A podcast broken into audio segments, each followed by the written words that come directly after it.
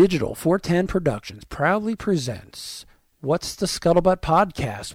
Soldiers, sailors, and airmen of the Allied Expeditionary Force, you are about to embark upon the great crusade toward which we have striven these many months. The eyes of the world are upon you.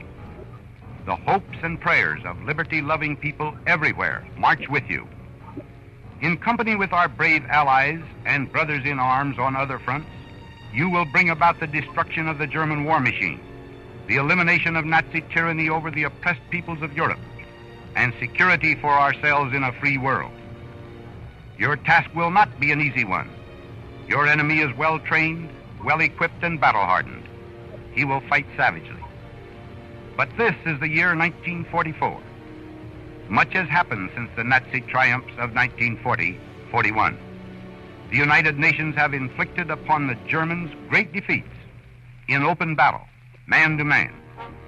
Our air offensive has seriously reduced their strength in the air and their capacity to wage war on the ground. Our home fronts have given us an overwhelming superiority in weapons and munitions of war and placed at our disposal great reserves of trained fighting men. The tide has turned the free men of the world are marching together to victory. I have full confidence in your courage, devotion to duty, and skill in battle. We will accept nothing less than full victory. Good luck, and let us all beseech the blessing of Almighty God upon this great and noble undertaking. Digital 410 Productions proudly presents the What's the Scuttlebutt podcast with your hosts Don Abernathy and Jeff Copsetta. Good evening, everybody. It's another episode of the What's the Scuttlebutt podcast, your favorite World War II based podcast. I am one of your hosts, Don Abernathy, and joining us from Texas for his second episode, it's our newly minted co host. You heard him on the last episode, Jeff Copsetta. Jeff, what is going on, friend?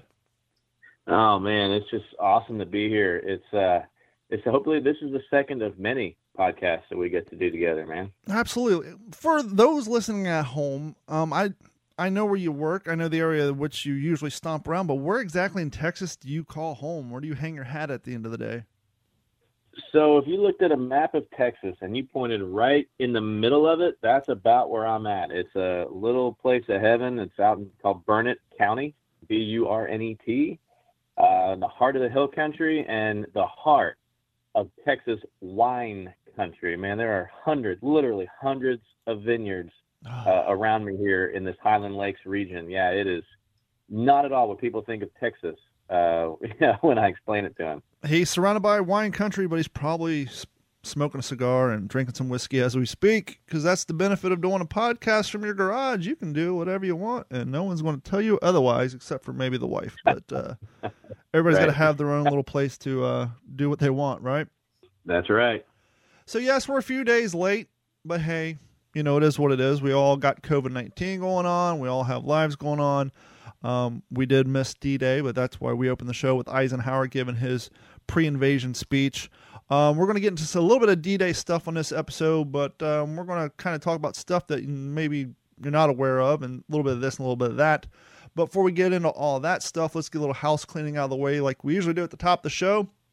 This episode of the What's the Scuttlebutt podcast is brought to you by our friends at At Computers. At Computers has been ah, At Computers has been providing IT solutions for all Southwest Florida since 2004, including domain uh, management, network rollout, servers, computer fix, everything, cameras, anything technology based, and they can help you even though you're not here in Southwest Florida. They can help you remotely as long as your internet works. Give them a call at 239 283 1120. They can log your computer, help you with all your issues as long as you're at the computer there to allow them to get in. They can help you with online backup, seven cents a gig per month. That is super important right now with everybody working at home. People working at home means your networks are now susceptible to more viruses and particularly ransomware. That's the horrible malware that encrypts all of your data and they threaten you with um, basically ransom. That's why it's called ransomware to unlock it to give you the encryption code. But if you have online backups, it'll help you in minimizing the hurt from that, as well as uh, antiviruses and other things. So give them a call 239 283 1120 and they can help you out with all of your IT needs. And please, um, we haven't really talked about too much on this podcast, and I'm going to try to get Jeff on an episode of the Patreon behind the fire behind the paywall podcast that we do. It's called the OG5 podcast. That is for the members who sign up for Patreon. I know Jeff's not super up to speed on what Patreon is, and if you guys aren't up to speed with it either, it's basically a way to promote to support your favorite content pr- provider, whether it's a podcast, a YouTube channel, whatever. You go there. There's usually three or four tiers. You sign up for one. For example, our cheapest one's a dollar a month. It literally takes one dollar a month out of your bank account each month. Um, then you get access to exclusive content. In our case, podcast, um, stickers. We're rolling out the WTSP die cut stickers. I just sent Jeff a bunch of them. If you sign up for Patreon, you get those for free. I'll basically hit you up. You give me your address, tell me what color you want. I'll make the stickers for you specially and mail them out to you. Like I said, you get access to um, exclusive content through podcasts, and we put exclusive video con- uh, content up there as well. So he- head over to WTSPWorldWar2.com, click on that Patreon link, sign up. Like I said, the cheapest one's a dollar a month, the second one is $3.50 a month, and the third tier, if you really like us, is $7.50 a month. After month two, you'll get a free t shirt from that plan. But other than that, that's the best way. Actually, no, that is not the best way. That's the, the nicest way to really help us financially. But if you just want to help the podcast in general, uh, share us with your friends. Share us on Facebook. Uh, if you're listening us through us through Apple Podcasts, Google Podcasts, Stitcher, Spotify, what have you, all those apps have a share button. So hit that share button and share us with your friends. And while we're on that topic, welcome the ratings are up. We have a whole bunch of new people listening to the last episode. I assume at least half of you are going to follow through and listen to this episode. So we want to welcome all the new listeners to the podcast and re welcome all the old listeners, the longtime listeners, to the new formatted version of the WTSP World War II based podcast. And before we jump headlong into it, Jeff, what's been going on with you lately, friend? Yeah, man. Uh, just uh, just doing our thing down here. Um, you know, it's getting to be about you know 150 degrees during the day here Ugh. in Texas. You know, it's uh, uh, you know we have four four seasons in Texas. You've got almost summer, summer, still summer, and then of course Christmas Day. there you go. So uh, yeah. Um, but yeah, excited to be here and, and uh, really excited to hear that we've got some new listeners. I hope in some small way I have something to do with it. I'm trying to do my part in my technologically retarded ways of helping to try to share, uh, you know, what we do here at, at What's the Scuttlebutt and in other ways. So uh, hopefully we'll just continue to grow. And, and thank you to everybody who's listening now for sure. Well, you know, I got to um, say, I, I feel a little bit sorry for your, your personal friends on Facebook because after you became admin, one of the jobs you have to do as an admin is to spam all your Facebook friends with likes to get them to come to set your eyes on the podcast. Because as we spoke a little bit in the past, um, unless you pay Facebook money, they really don't share your posts unless you're sharing a post that keeps people within the Facebook realm, i.e., a live video. So if we were to live video stream this, um, Facebook will share it with all your friends. But if you put a link like to WTSPWorldWar2.com, that would basically invite people to leave that Facebook realm. They really don't share it with people. And so, you know, all my friends list, they're tired of hearing about it. And, you know, people who come on the podcast will share it with their friends, but that's only a one time thing. And so obviously when you helped take over the Facebook page, you sent out a lot of invites and you started sharing things. And so that opened us up to a whole new realm, a whole bigger audience. And I'm not getting on that to beat up Facebook. I just one want to say welcome to your friends, but two, um, I kind of just dipped my toes into a whole new, another social media thing, and this isn't World War II based, but it will come back around quickly because I got some big news that just happened. Seriously, like ten minutes ago. Um, I stumbled across TikTok because my daughter has it. I signed up for a TikTok account uh, just to keep an eye on what she's doing. And what I discovered is TikTok is not mon- money hungry like Facebook, right? Um, for example, I got 135 followers today just off of wow. a video of a dog that I posted at a pet store. Oh, that, that'll do it, man. That one that'll video of a dog at, at a pet store that I posted today, I think right now has 5,223 likes and um, and no time flat. And what I discovered by just posting goofy little videos, I'm actually getting views because the whole TikTok format, the way it works, is it's kind of like Vine used to be. They're 30 second videos and you just scroll and play the next one, next one, next one. And so I'm actually getting um, people viewing my content on there. Huh. But where that comes in cool is I came across a post today. Um, there is a TikTok handle called Story Times with Papa Jake and Papa Jake is a World War II vet. And what I usually do anytime I'm on social media, I've gotten guests off of Instagram, I've gotten guests off of uh, Twitter, all that. Um, I watched a few of these quick, short little videos with story time with Papa Jake, and I sent him a, uh, a message to whoever manages that page. I said, "Hey, my name's Don Abernathy. I host a World War II based podcast called What's Scuttlebutt Podcast. I would love to have an interview with Papa Jake. And uh, that's happening next week. So, not this episode, the follow up episode. Um, it's going to be kind of hard to work because he's in California. It's going to be an early morning interview. So, probably what we will do is um, we is Jeff and I will come on. We'll do an abbreviated version of the podcast, and then we'll include that long form interview at the end of the podcast. So you'll still get the full long form interview, but uh, with Jeff being in Texas, me being in Florida, and this guy being in California, uh, and all of us working, with the exception of the, the veteran, it'd be next impossible, really, at that early in the morning to set up a, a three way interview, at least at this point. Yeah. Jeff and I can talk about it more off the air, but not this episode. The next episode, hopefully, it'll be an episode with the segment that we often refer to as the, with those who were there, i.e., our interview with the vet. And if we can work it out so all three of us can do it simultaneously, that'll be great. If not, it'll just be a long form interview at the end of the podcast. But so that's some good news. We are always thrilled. And that's one of the key components that we try to do with this podcast. But we have to be honest with ourselves due to the fact that the age of these guys and women, um, due to the fact that a lot of them who are still with us aren't they don't have the mental faculties that it takes to do a long form interview and so it's getting harder and harder due to, well, life expectancy and health to find veterans to interview. And so whenever we see them, we have to just take our chance, set it up, interview them, edit it, and put it out there for you guys to enjoy because at the core of business, I love talking to reenactors. I love talking to authors, um, everybody else, but the more veterans and more even and more women who are alive at that time that we can interview, the better. And so that'll always be our core um, core goal. But with that core goal, we need your all's help. So if you guys know anybody who, you know, they may not have served, but they're alive during the time, they they could talk about what's like on the home front. Um, like two years ago, I interviewed a gentleman who was six years old, living in Germany at the time. Great interview. Sadly, we did it at his house. A lot of marble floors, high echo. One of the first interviews I did. So uh, the sound quality is kind of hard, but the story was worth it, and I really hope you guys go back and listen to it. Um, but so yeah, it doesn't matter if they served, if they're just alive. We want to talk to anybody who was alive and has memories of that time. And as time progresses on, we'll probably start doing more interviews with Korean War veterans, etc. So with all that being said, if you know anybody who may be interested in doing an interview, whether it's World War II, uh, Korean or Vietnam, or anybody at that point, you know, I, I made this. Jeff, you probably agree with this. I made the decision a while back, probably about two years ago. Someone asked me, "Do you only interview World War II vets?" And my initial instinct was to say yes, but then I said no. I'll interview anybody. Anybody who served, don't matter if it's Vietnam, Korean, Desert Storm, Operation, you know, Iraqi Freedom.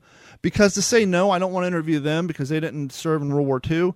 That's kind of me saying, well, their battle, their, you know, their service wasn't important as this person's and that's kind of why we have World War II based in the in the in the slug line. Yes, we're a World War II based podcast, but if you guys listen to this long enough, you know I've interviewed Vietnam vets and Korean War vets, and so it's and obviously as time goes by, it'll, it'll kind of progress into a military history podcast. But no, we're down to interview anybody. So if you know anybody who wants to be interviewed to get their story out there, send us an email at info at WTSPWorldWar2.com and we'll get the long as you get the, us the information to contact, we will do all the rest and get those interviews booked. But how do you feel about that? I mean, is that kind of the right way of looking at it? I don't want to say no. I'm not interviewing you because your service wasn't as important as theirs.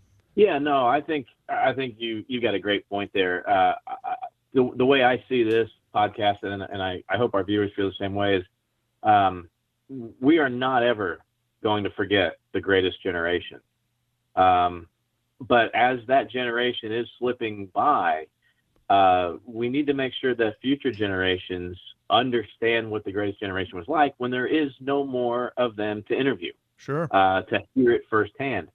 So as we bridge that gap between World War II and today, uh, through Korea, World War II veterans, and, and guys from you know my generation, um, it's going to help keep it relevant. Um, they're they're not going to be able. I mean, none of us can really understand what it was like uh, hitting, you know, Normandy uh, 76 years ago now. Um, but I bet you there's some guys that were in Korea and Vietnam and, and Desert Storm and, and my war, they go, well, you know, bullets snapping past your face don't sound any different. Doesn't matter what time of day or where you're at in the world or what time in history, you know, it, it's still relevant. And um, so, yeah, no, I, I agree. I, uh, I think we need to make sure that World War II is, is our main focus. But however we get to tell that story, um, you know that that's important. And, if you'll give me a few minutes here, I actually have something I'd it. like to share that is that is extremely relevant. That I feel to something that happened today. Now, of course, this is podcast today, not when people are listening to this. I understand that, but uh, we lost a gem today from the Greatest Generation, down, and I know exactly. I know you know what I'm talking about, um, Miss Vera Lynn. Um, that that's a big that's a big hole um, what a celebration of life. 100 and, 103 she was? Correct. Right, 103. Yeah, I mean, wow. And the service to, well, to all the services, what she was the services sweetheart. What she did for us in World War II, um, there it is.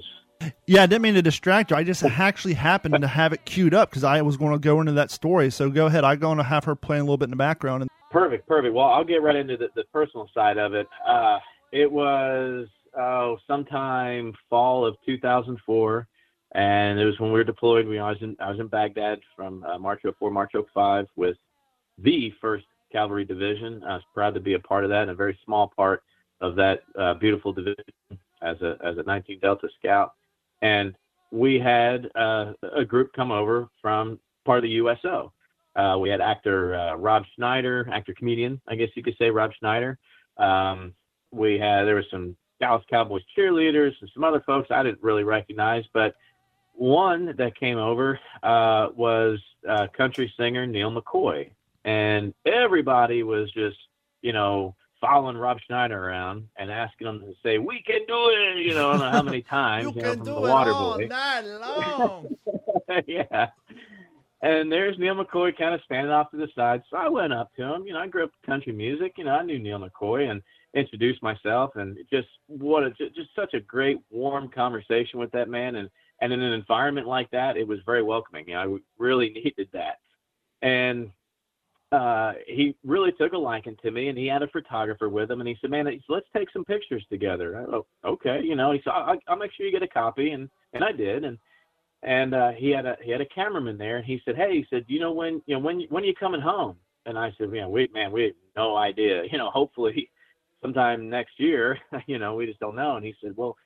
He invited me out. He was playing the Houston Livestock Show and Rodeo, and, and would have been, I guess, March of 05. And he said, "Look, I'm doing a big video montage of everything over here." So he said, "You know, talking to the camera, say who you are and where you're from, whatever, you know." And then he said, "I'm going to play it at the concert." Oh, ah, okay, great. So we get through all that, and I have this hand come down on my shoulder, and it, and he says, "May I have my picture taken with you?" And I look up, and it's Wayne Newton. Nice. and Wayne Newton says, "More people are taking pictures of you than me, and I'm Wayne Newton." and I said, "Well, okay, I guess we'll let you get in the picture." So I got a picture standing between Neal McCoy and Wayne Newton as part of the USO show over there, and I didn't actually get to see the show, but we just we got to meet them a little bit before when they came in. We escorted them when they came in when they flew in on the choppers uh, from up from the from the Baghdad airport there. But you know, so I can tell you firsthand how important a USO um, or the folks who put on USO shows really are for the troops, and I can just imagine thousands upon thousands of troops that got to listen to Vera Lynn, you know, with their own ears and see her with their own eyes, and that just that must have just that must have been something, man. You know, and, and so that's a prime example, like what you were just saying, uh, where we can talk to guys from any war, any generation, and tie it in to the experience that was World War II. That's exactly what I think we're going to do here on this podcast. Well, and you kind of hit it perfectly. Um, bullets have the same sound, same feeling, and so if we have someone who's a veteran from a, a, different war than World War II, whether it's Vietnam, you know, a, a, modern war, Korean, what have you, I think once you hear that particular person talking about their real, their personal interaction with what happened, their their real life experience, you can easily translate that into a different time period, a different uh, op- theater of operation, and you'll still get that feeling and help you realize. It, it will, it'll, it'll definitely help you personalize the effect and help you be able to put yourself in the the spot of the person who served 76 years ago. And so, Yeah. you know, like you said earlier, it there's a reason why um, war veterans from all generations, when they sit down, they don't even have to talk about the nitty gritty parts of the war that they served in. They can just sit there and talk about the best times, you know, the times you know doing R and R and what have you. And both those vets, regardless of the age gap, they'll know what you know. They'll fill in the blanks on all the all the bad stuff that you don't have to talk about because they they went through it themselves, and it and it translates. Absolutely. But here's the story, and I'm going to turn this up a little bit for those who aren't familiar. Once you hear the song, you'll you'll know exactly who she was. But uh, the, one of her bigger hits is "When We'll Meet Again." But uh, from CNN, British singer Vera Lynn, whose sentimental ballads during World War II provided the soundtrack for the Allied war effort, has died at the wonderful, long-term, stunning age of 103. I added that part. According to the statement from uh, Dame Vera Lynn's children's charity on Thursday, Lynn, who lived in Ditchling, East Sussex, England, died Thursday morning surrounded by the close family. The statement posted on the charity's website said Lynn's two most famous songs, one, which we just heard, We'll Meet Again, was released in 1939 at the start of the war, and The White Cliffs of Dover, recorded in 1942, created a patriotic image of the courage and uh, prolific Britain uh, that resonates with the people of the United Kingdom today. She was also the first English singer to make it to uh, number one in American music charts.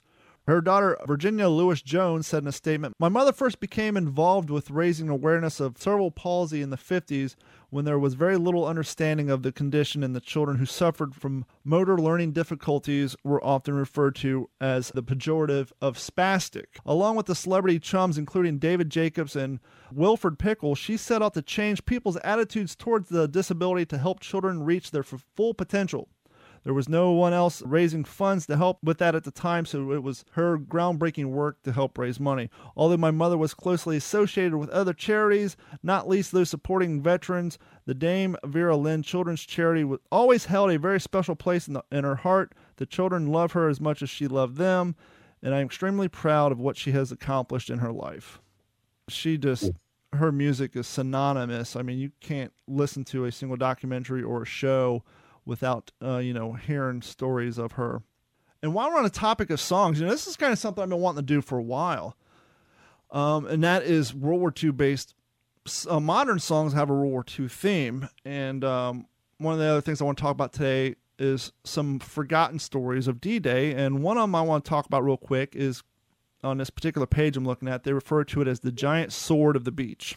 Quote, I wish you all the best of luck what lies ahead, Brigadier Simon Shimi Fraser, Lord Lovat of the 1st Special Service Brigade, told his men on the eve of D Day.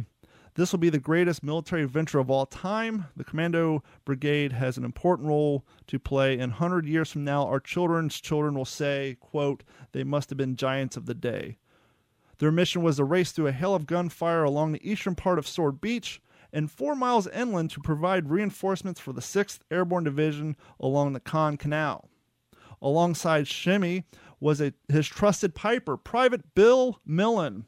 Bagpipes were famously used to boost morale during World War I, but were easily targeted and many of them died. A policy was enacted to protect them from marching alongside troops in direct combat. Naturally, Shimi convinced Millin to go against the policy when I told him, ah, but that's the English War Office. You and I are both Scottish, and that doesn't apply. Um, the pair were the first ones to hit the sandy beaches immediately. Shimi ordered Millins to play Highland Laddie. Quote, wounded men were a shock for me to see, said Private Millin. They expected to see doctors or some kind of medical help. Instead, they saw me in my kilt playing bagpipes. It was horrifying as I felt so helpless, recalled Millin. He saw the chaos of the war as his own armored tank ran over wounded Allied soldiers, killing them as they laid wounded off the beaten road. A captured German sniper later remembered watching Millins marching back and forth on the beachhead playing his pipes. They thought he had lost his mind and had gone mad amidst the combat throughout the beach, Millin told BBC. I didn't notice I was being shot at at the time. You were young, doing things you wouldn't dream of doing when you're older. The giant swords of the beach prevailed in marching to relieve the British Army units and secure the bridgehead. Shimi responds to arriving at the rendezvous just after 1 p.m. with the apology of sorry for being a few minutes late. Now, here's an interesting song. This is by a group called the Real McKenzies. And this is about the gentleman you just heard of. I'm not going to play the whole thing. I'll just let you hear the first line of the song, and you'll get the idea.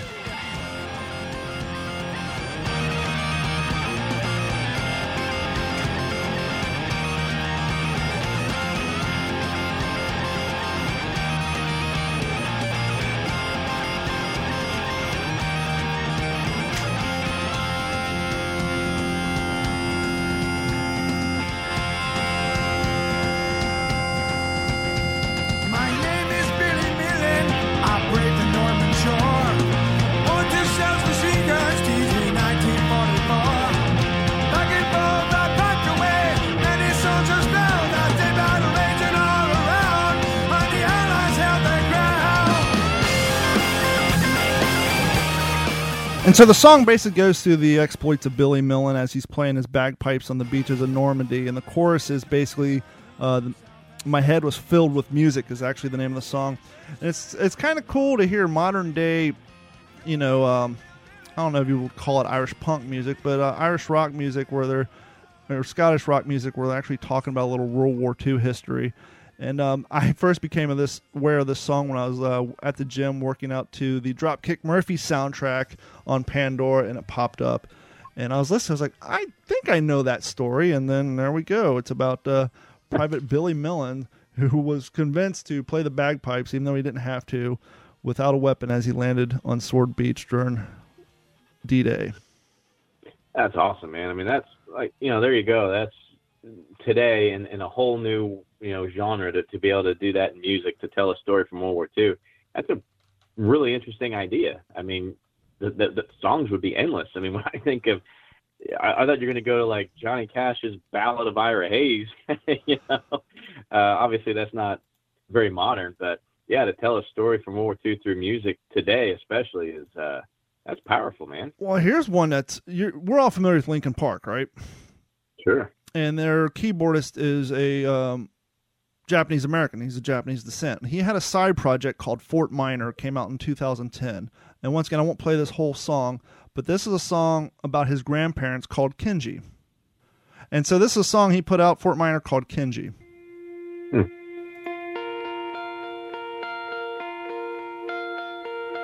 My father came from Japan in 1905. He was 15 when he immigrated from Japan. He, he, he worked until he was able to buy this, to actually build a store. Let me tell you a story in the form of a dream. I don't know why I have to tell it, but I know what it means. Close your eyes, just picture the scene as I paint it for you. It was World War II when this man named Kenji woke up. Ken was not a soldier. Was just a man with a family who owned a store in LA. That day, he crawled out of bed like he always did, bacon and eggs with wife and kids. He lived on the second floor of a little store he ran. He moved to LA from Japan. They called him immigrant. In Japanese, he'd say he was called Issei. That meant first generation in the United States when everybody was afraid of the Germans, afraid of the Japs, but most of all afraid of a homeland attack. And that morning, when Ken went out on the doormat, his world went black. Cause right there, front page news, three weeks before 1942, Pearl Harbor's been bombed and the Japs. And so, as you can guess, this is a story about his family going off to Japanese internment camps. Yeah. And at the end, you know, there's some real footage of one of his ancestors talking about when they got back to LA, all their property was gone, which was a horrible reoccurring thing that happened in the Western states whenever, you know, Japanese Americans were sent to internment camps if they owned farmland. Because a lot of them, there's a great book that um, I had been reading called um, Rising Sons, and that's sons as in sons and daughters, not Japanese. And it's actually talking about, as he heard you, as you heard him say in there, issei, which is a term they used for um, uh, American-born Japanese descent, and it basically it talks about the internment camps and then the ones who go off and fight with the 445th Division and all that stuff. And one of the things, and I talked about on a, on a past podcast, what you don't really hear a lot about when you, when they talk about D-Day is how much at the time, the Hawaiian population was made up predominantly of Japanese immigrants and uh, first generation born, you know, Japanese who were born. Obviously, Hawaii wasn't a state at the time, but it was a United States territory. And when you actually hear the numbers, I can't remember off the top of my head, um, the how large the population was made up of Japanese um, immigrants and their descendants in that territory. Not that it justifies interestingly enough, not I was gonna say not that it justifies sending them to camp, which they didn't do in Hawaii. They did it in, on the western coast of California and the United States, and Mexico and Canada did the same. But when you heard the amount of uh, the populace of Japanese who lived in that territory for at the time, you you kind of see where they're a little you know a little concerned about potential for spies because the islands were made up of more Japanese um, descendants than there were you know natural born Caucasian or you know any other race at the time. So um, it's just weird and interesting where you can get your history at some sometimes, and you stumble across things like that. And it's kind of cool to think in 2010, here's you know a descendant. Not only is he a you know a huge rock star from being the piano player and as you heard one of the hip hop singers for the band Linkin Park, but the side project where he can tell the story of his grandfather and what happened to them during World War II. Yeah, and I, I think it's important to remember too, because you know I think naturally when we think of Japanese internments, we think of uh, the negative that happened, you know, losing you know what they had built and what they had you know scraped together as, as immigrants. Um, but I think it's also important to remember too, uh, just the safety aspect of it. I mean, as guys were, were rotating back or being hospitalized in, in Pearl Harbor, that were coming back from all these islands that nobody cared about to be surrounded by by Japanese Americans, it's just a, it's just that's a recipe for disaster. You know, um, whether they were uh, you know spies or not, uh, just for their safety. Um, you know, you definitely didn't want to have some drunk Marine fresh back from Guadalcanal on leaving Mhm. Pearl, it, you know, finds a couple Japanese Americans in a dark alley and and you know, man, it, it could just that that could have been a whole lot worse. So while internment camps are probably not, you know, the most desired place to live, I think it's important to remember too that it was a, it was a twofold issue that we were trying to deal with. You know. Oh, absolutely. I mean, like you said, you got somebody who, and you kind of see it briefly in the miniseries Pacific, where Robert Leckie's in his room staring out the window across to the neighbor at Vero when the um, army infantry, you know, army soldier comes in his class A uniform to take her out on a date, and Robert Leckie's mom walks in the room and startles him, and he like jumps back and you know he says, "Are you a Jap?" She's like, "Huh?" He's like, "You sure sneak up like one."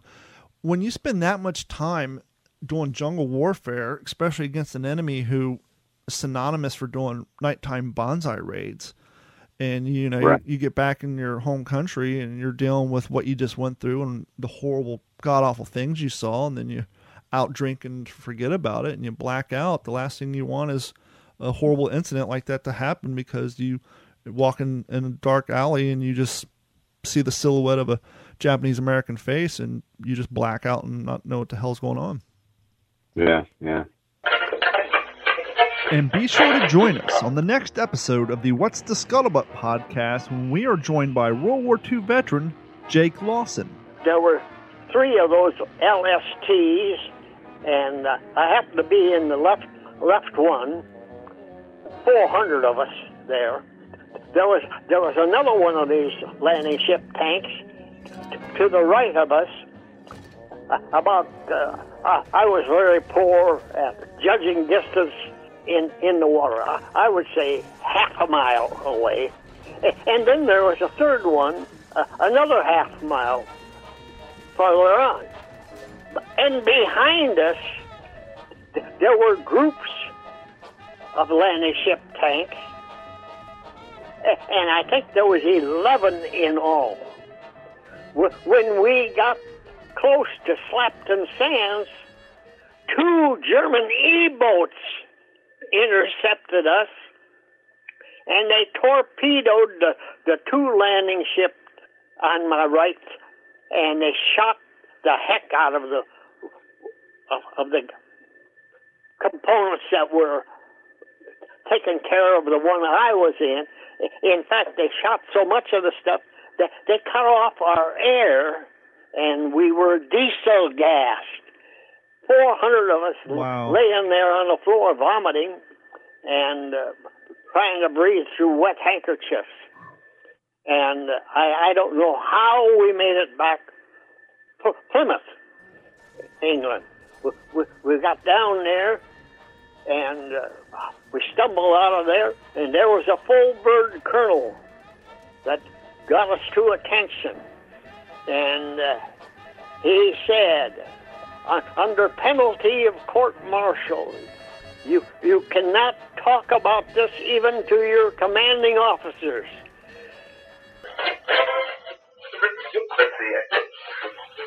Are you familiar with Martha Gellhorn by any chance?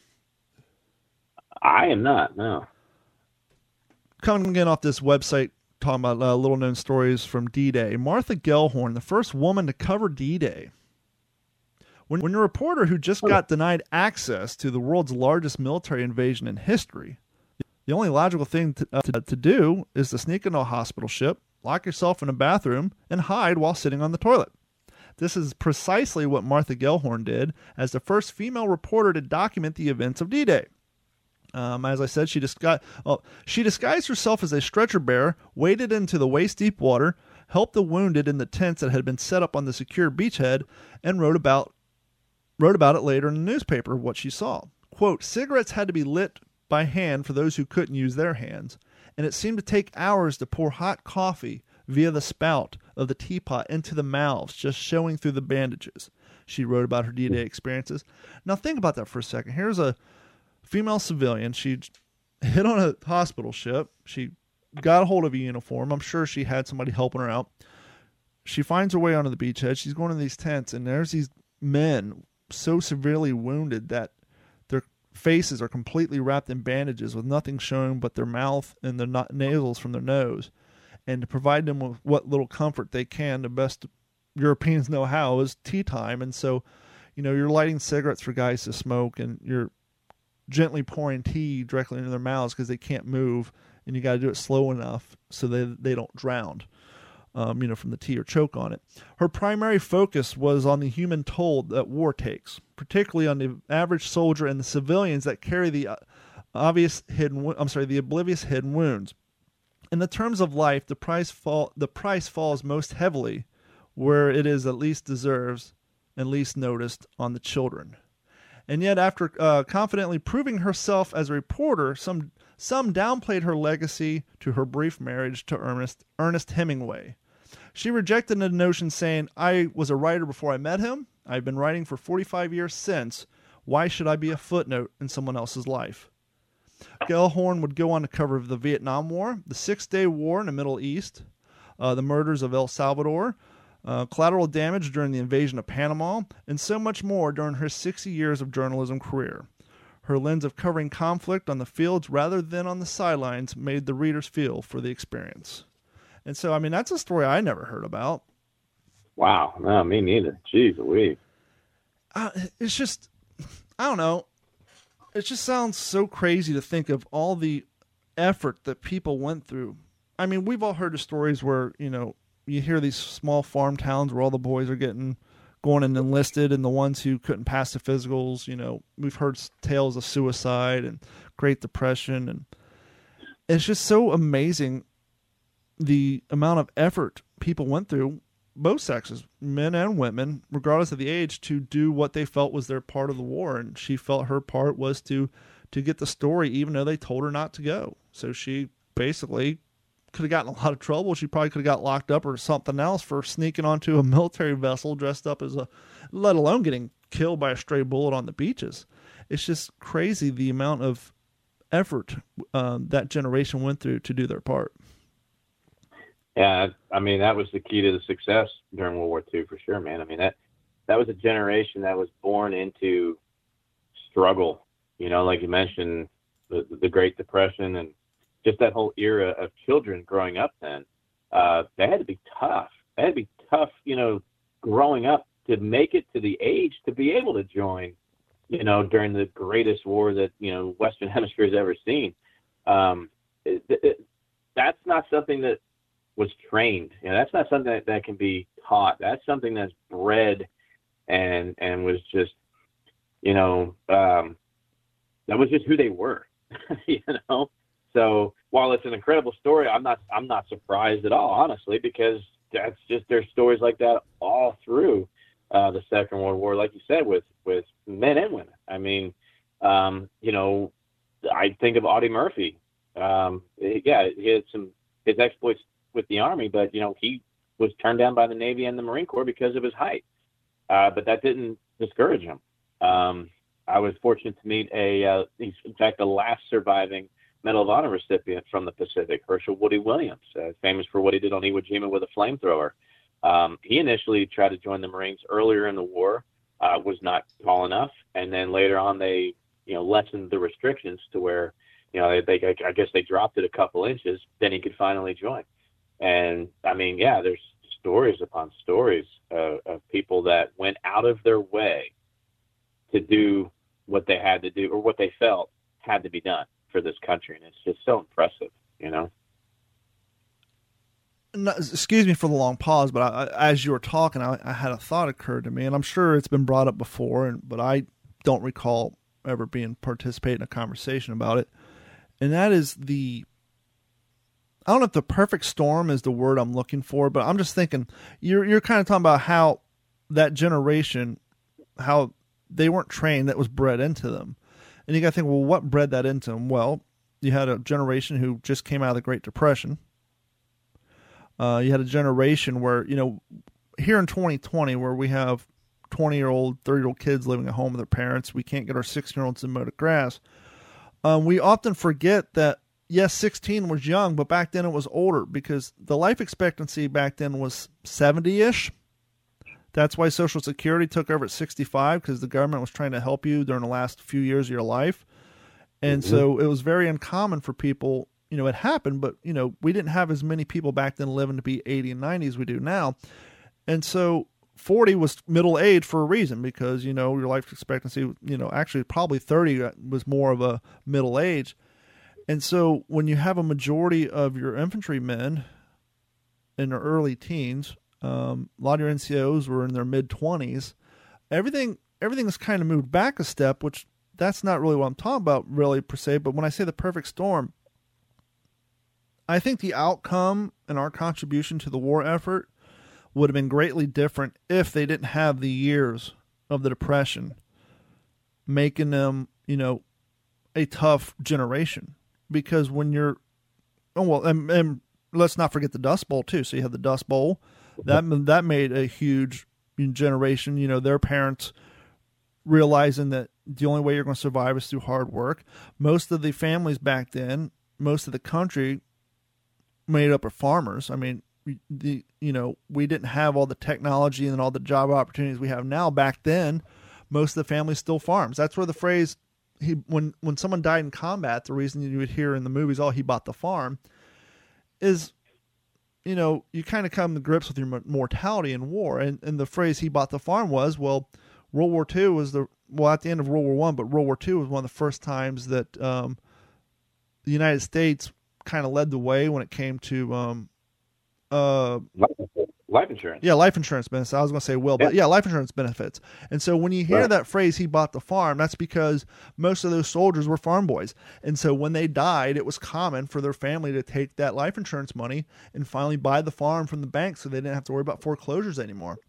And so you had the Dust Bowl that made their parents hard, and then they grew up during the Depression that made them hard. And so you have two generations of people, not to mention their grandparents fought in World War One, but you got all these generations think knowing what it's like or what is required of you to survive just in daily life.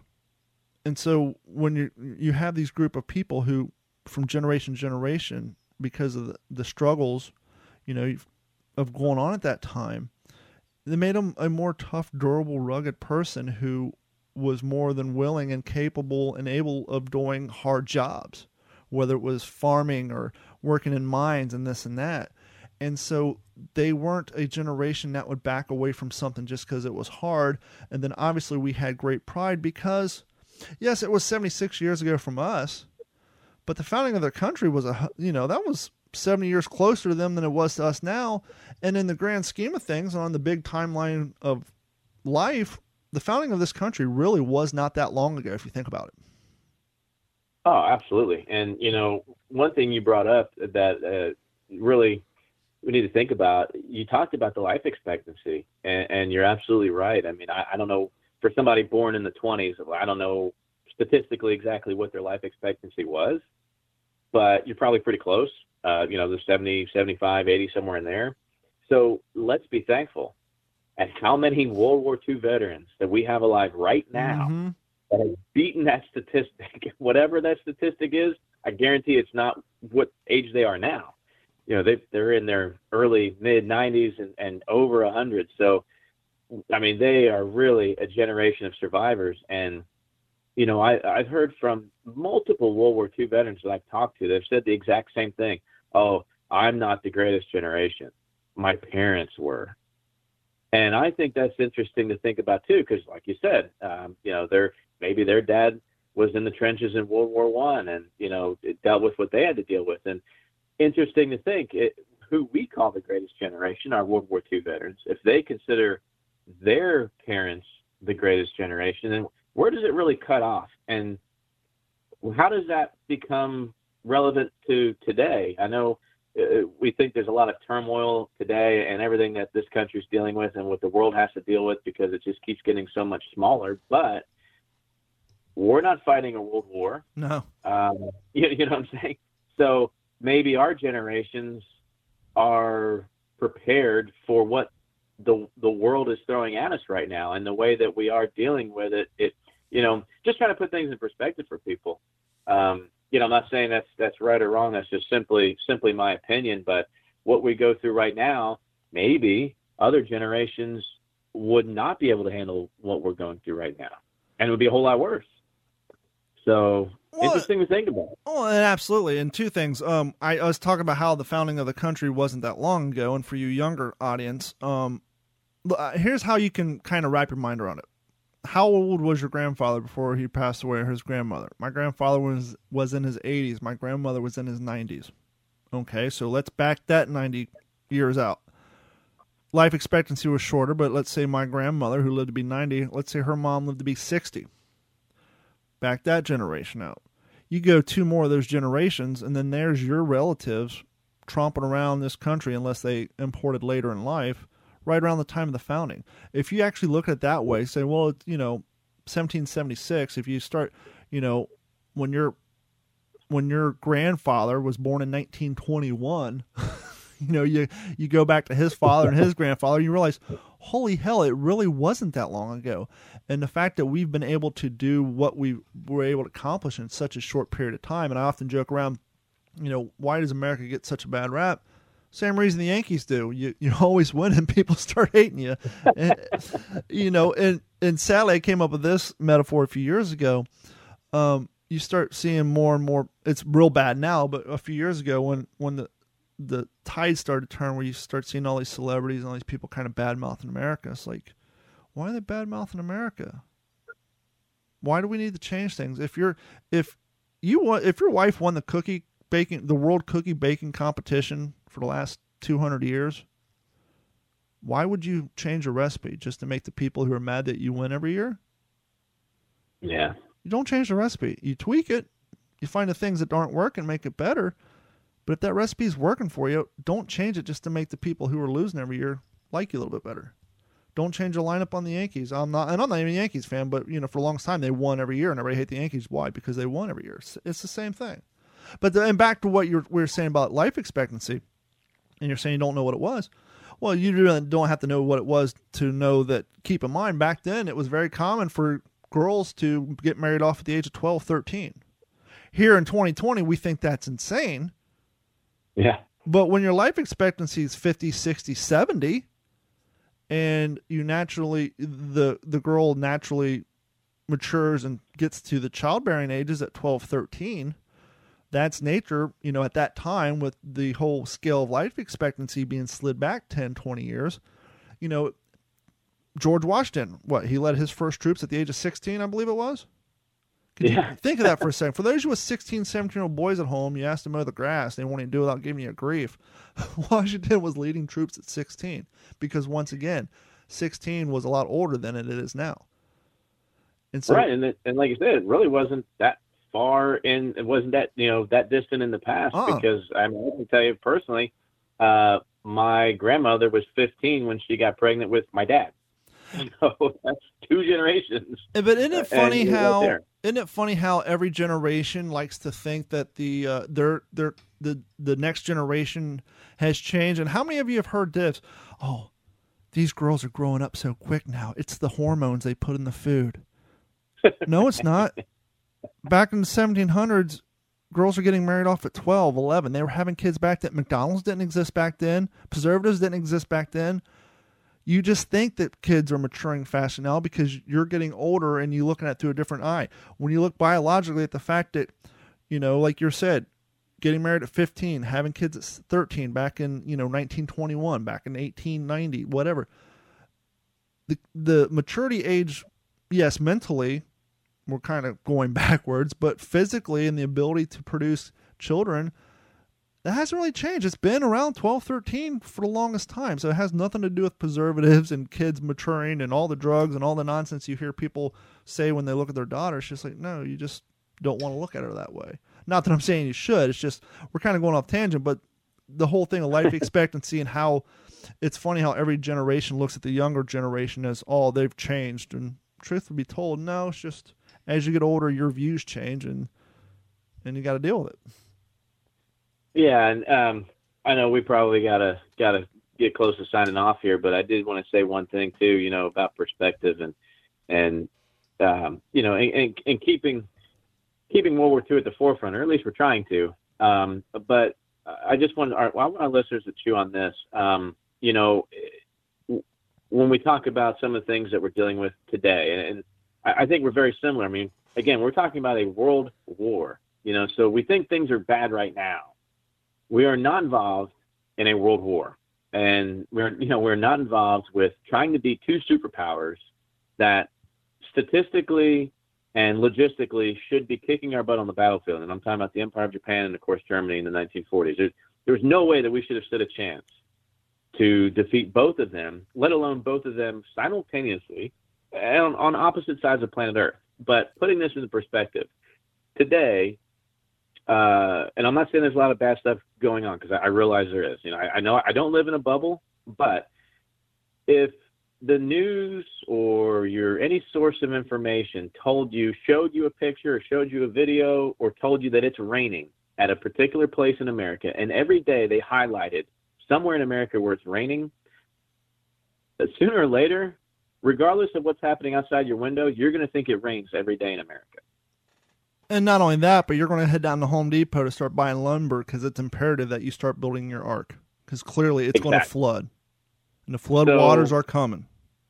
Right, exactly. And it's just about perspective. The more you get hit with that 1% of what's really going on, uh, and you, you just tend to forget about the other 99%. So, folks, uh, do everybody a favor look outside and Go outside. Don't just look. Go. go Yeah, outside. go, enjoy go, the go sun. outside because let me tell you, the sunset has not changed. There's still a billion stars in the sky. At least there are here in Texas. And I can't say that for everywhere, but there's a billion stars in the sky at night in Texas. And you know, life is good. And I'm pretty sure that anybody, and this doesn't have to deal with veterans or combat veterans, anybody who's ever been close to death or had any kind of traumatic experience will know what I'm talking about. That there is nothing sweeter than the breath of life and we should just never take that for granted because while you and I and some of our listeners have a really strong, close connection with those who served in World War II, that we really feel that they're the ones who provided this for us. Let's not forget it, and let's not take it for granted. It's really not that bad, guys. It's really not. And you know, and that's So- an all more reason why to keep history alive. And before we sign off, just to put a fine point on what you're saying, I was driving around with my 13 year old daughter a week and a half ago, and uh, she comes in the room and sees us watching the news and you know, and on Facebook, and here's what's going on with the marches and the protests and all that stuff, and the, the cop killings and all that. And we're driving down the street, and she said, "I really wish I lived in a time where people weren't so cruel." And I had to say, I had to say to her, "Yes, baby, things are bad right now, but they are a lot better than they were. We've come a long way. We still have, we still have progress to be made, but things have come a long way." And she's like, "What do you mean?" I said, "Well, sweetheart, a short seventy-six years ago, people were being killed based on nothing more than the religion they were born into or practice, or their sexual preferences, or if they were a gypsy, or if they were born with special needs. There is an entire group of people out there who are doing atrocious, horrible things to people simply based on ideology. And we're not talking hundreds of people, we're not talking thousands of people. Millions of people were killed based on Yeah, that. and I mean, crack a history book to show me where people weren't cruel to other people. I'd like to. I'd like to know when Yeah. that time existed. I really would. Um, and that's you know, they they weren't volunteers that built the pyramids. no, or the or the transcontinental railroad for that matter. They're Irish Right. J- or Irish or Chinese. Yeah. So you know, life like anything else, what you make of it. It really is. So, um, but we digress.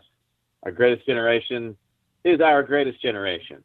Uh, regardless if they think it's their parents or not, to you and I, and I think a lot of our listeners, they are our greatest generation. They are our heroes.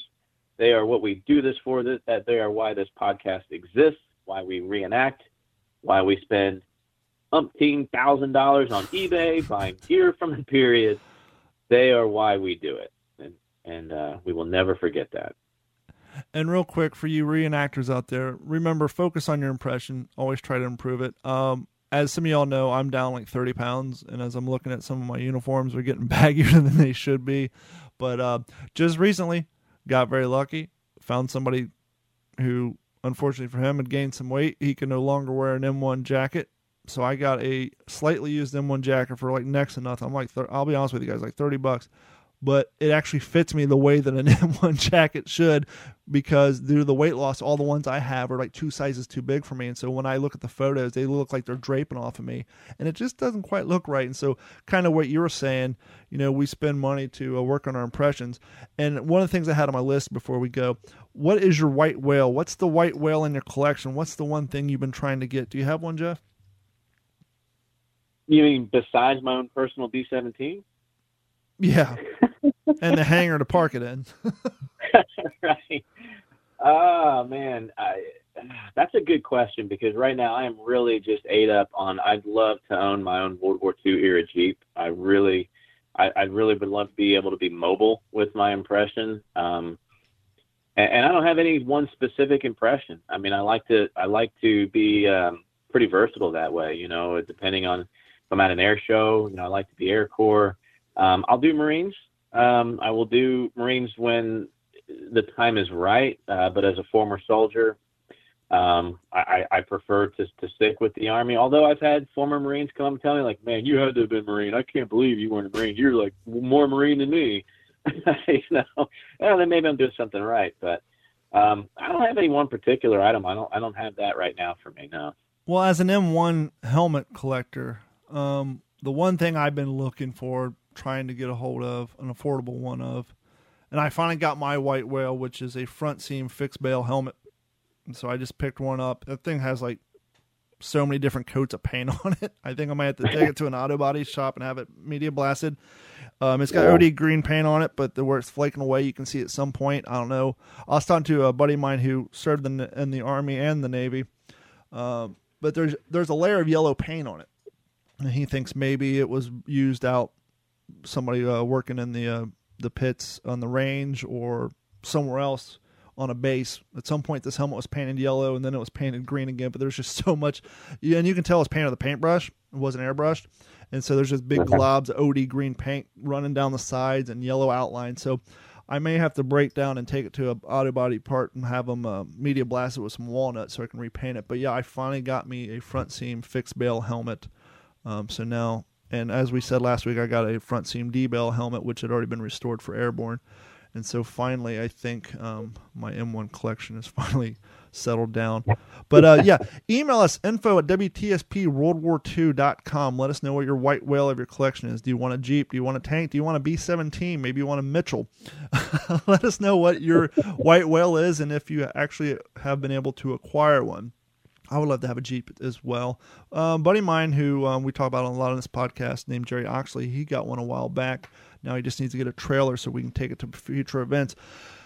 But anyhow, thank you guys for tuning in. I know this episode was a little all over the place, but hey, you know that's the luxury we have now with having a co-host. Um, you know, we can kind of go all over the place, but enjoy it and get back to the topic at hand. But thank you guys so much for joining us for another episode of the What's the Scuttlebutt podcast. Thank you to all the new listeners, and uh, thank you for Jeff Copsetta for all you're doing. Um, big news: head over to WTSP World War II, and we're going to have die cut stickers available. I just sent some out to Jeff. He has some out there in Texas. What do you think of them, fella? Man, I love those stickers. I really do. I love them. How do you like your uh, K Ration T-shirt, fella? Oh man, so I got to get a good picture of me wearing it, and, and I'd love to post it on our on our Facebook page because yeah, man, I love it. It's comfortable. It fit me perfect. Um, yeah, I, I should be like the "What's the Scuttlebutt" T-shirt model. Yeah, absolutely. I, I got one too, but uh, our vendor messed up and sent me a men's small. So I was going to do the fat guy in a little shirt, but you know what I think I might do? Um, I think I might reach out to uh, some of the ladies who've been on the podcast in the past because I don't know how many um, of our guests can wear a men's small. That's a dude. Um, maybe Ted. Um, but yeah, I might instead of trying to return this, I'll probably just buy me another one and then pass this along to either a female who can fit into a men's small shirt, which I'm sure all of them can, or uh, maybe give to somebody's kid or something. Anyhow, I got a uh, K Ration white shirt here. It's men's small. We'll figure out what to do with that. If you guys have any ideas for that, email us. We want to start getting uh, in communication with you guys. And once we get Jeff set up with a studio, we're going to start taking phone calls during the show as well. We want to get more interaction with you guys. But thank you guys so much. Jeff, thank you, sir. And we will talk to you all again soon. And hopefully, on the next podcast, we will have story time with Papa Jake, the World War II veteran that you may be following on TikTok.